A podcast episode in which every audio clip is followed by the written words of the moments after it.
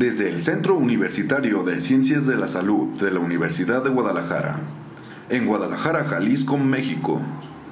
Un podcast creado para ti, que te estás preparando para el examen nacional y que quieres realizar una especialidad médica. Hablaremos sobre temas esenciales con invitados destacados. Aprenderás lo básico en tan solo 10 minutos, bajo la coordinación del doctor Sergio Zúñiga. Súbele a Lenarm.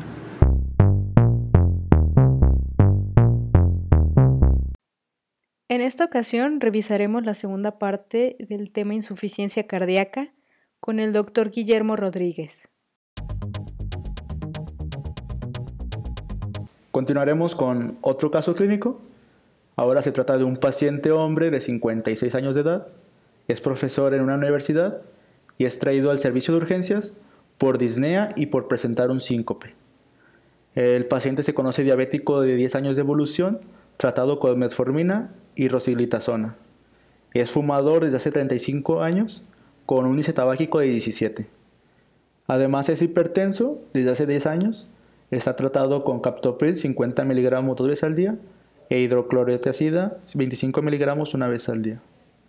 El paciente no tiene ningún apego estricto a los tratamientos mencionados, Además consume alcohol con demasiada frecuencia. El paciente refiere que llega hasta el embriaguez tres o cuatro veces por semana. A la exploración física encontramos a un paciente obnubilado, oligúrico, está diaforético, tiene campos pulmonares bien ventilados, sin estertores y murmullo vesicular presente. Pero lo que sí tiene es un S3 presente, tiene un choque de punta en séptimo espacio intercostal, está desplazado y está en la línea axilar anterior sin datos de congestión, no edema periférico, no ingurgitación yugular, no reflujo hepatoyugular y tampoco tiene hepatomegalia. Tiene los signos vitales con una tensión arterial de 75 sobre 60, una frecuencia cardíaca de 118, una frecuencia respiratoria de 22 y está saturando al 88%. Se le tomó una glucemia y es de 150 miligramos por decilitro. La primera pregunta en este caso clínico es ¿cuál es el diagnóstico presuntivo clínico en este paciente? La respuesta sería una insuficiencia cardíaca aguda, que es con la cual debuta. La segunda pregunta que se nos podría hacer sobre esta patología es cuál es el signo más específico de la insuficiencia cardíaca aguda. Y a esto lo que tenemos que contestar es el S3, que es el tercer ruido cardíaco, también conocido como galope. Otra pregunta que se nos pudiera hacer sobre esta patología es cuál de las siguientes opciones le sería de mayor utilidad para excluir una insuficiencia cardíaca. La primera opción es una radiografía, la segunda opción es el péptido natriurético cerebral, la tercera opción es un ATAC y la cuarta opción es una gasometría. La respuesta correcta sería el péptido natriurético cerebral, lo cual esperaríamos encontrar los niveles normales abajo de 35 picogramos sobre mililitro. Y en cambio si pedimos un ProBNP, que es de vida media más larga y por lo cual sería de mayor utilidad, los niveles normales serían abajo de 125 picogramos sobre mililitro. En este paciente se reporta un BNP de 300 picogramos sobre mililitro, por lo cual no nos excluye el diagnóstico de insuficiencia cardíaca, sino que al contrario lo apoya. Otra pregunta que se nos podría plantear es, ¿Cuál de los siguientes estudios tiene mayor utilidad en la evaluación de este paciente?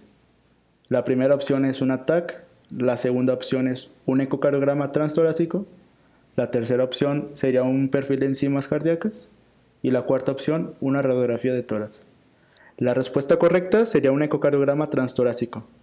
Si nos enfocamos en la ESC 2016, nos dice que sería el siguiente paso hacer en este paciente y la, y la finalidad sería buscando una posible etiología y estadificar la insuficiencia cardíaca en dado de que el ecocardiograma que se le realiza a la paciente reporta dilatación de cavidades izquierdas y una fiebre de 32%. La siguiente pregunta sería, ¿cuál sería el manejo inicial de esta paciente? La primera respuesta podría ser levosimendan, la segunda opción, líquidos y dobutamina. La tercera opción, solo líquidos. Y la cuarta opción, nitroprusiato de sodio. Aquí la respuesta correcta sería líquidos y dobutamina. Explicando las demás el por qué no, empecemos con levosimendan. No se recomiendan presiones sistólicas menores a 85 porque este fármaco, además de ser un inotrópico, tiene también un efecto vasodilatador, por lo cual al paciente le sería contraproducente. Tampoco se recomienda inotroprusiato de sodio porque el paciente está hipoperfundido y sin datos de congestión, por lo cual no estaría indicado. Si solamente le administramos líquidos, estos no serían suficientes, ya que la presión sistólica es menor de 90 y se recomienda el uso inotrópico además de líquidos, por lo cual nos queda la opción correcta que es líquidos y dobutamina. Teniendo en cuenta que el paciente debuta con insuficiencia cardíaca y que es diabético bajo tratamiento de rosiglitazona, lo que te podrían preguntar en el examen nacional es si sería pertinente realizarle un cambio o puede continuar con el mismo fármaco. Aquí la respuesta correcta sería decir que sí, y es retirar la rosiglitazona, que es una tiazolidinediona, y esto es por el riesgo intrínseco que tiene para producir y o empeorar enfermedades cardiovasculares, entre ellas la insuficiencia cardíaca. Bueno, una vez que hemos estabilizado al paciente, lo mandamos a su casa con el cambio de la tiazolinediona por glibenclamida. Y trata la insuficiencia cardíaca con beta bloqueador y un IECA. Al mes regresa el mismo paciente por presentar disnea de medianos esfuerzos sin datos de congestión hídrica, por lo que decides añadir al tratamiento. Les voy a dar cuatro opciones. La primera sería digoxina, la segunda sería eprenona, la tercera sería ibabradina y la cuarta sería levosimendan. Aquí la respuesta correcta sería eprenona. Descartando las otras opciones, encontramos que la digoxina solamente está indicado cuando es refractaria a la insuficiencia cardíaca y cuando el tratamiento ha sido completo y es la última opción.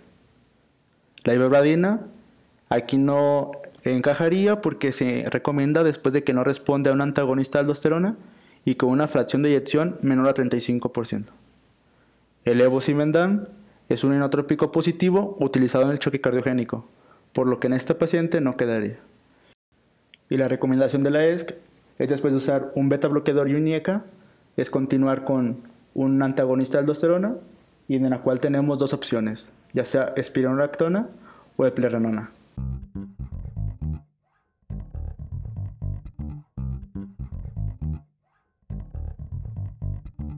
Bueno, finalmente los invitamos a que descarguen la aplicación Podbean, que por el momento es gratuita, y se suscriban al podcast Sube la Enarm. Nos sigan en la página de Facebook, donde podrán encontrarnos como Enarm Cooks. Además, en YouTube pueden suscribirse al canal de Sube la Enarm. ¿Y tú qué te estás preparando para el examen nacional? ¡Ánimo, carajo!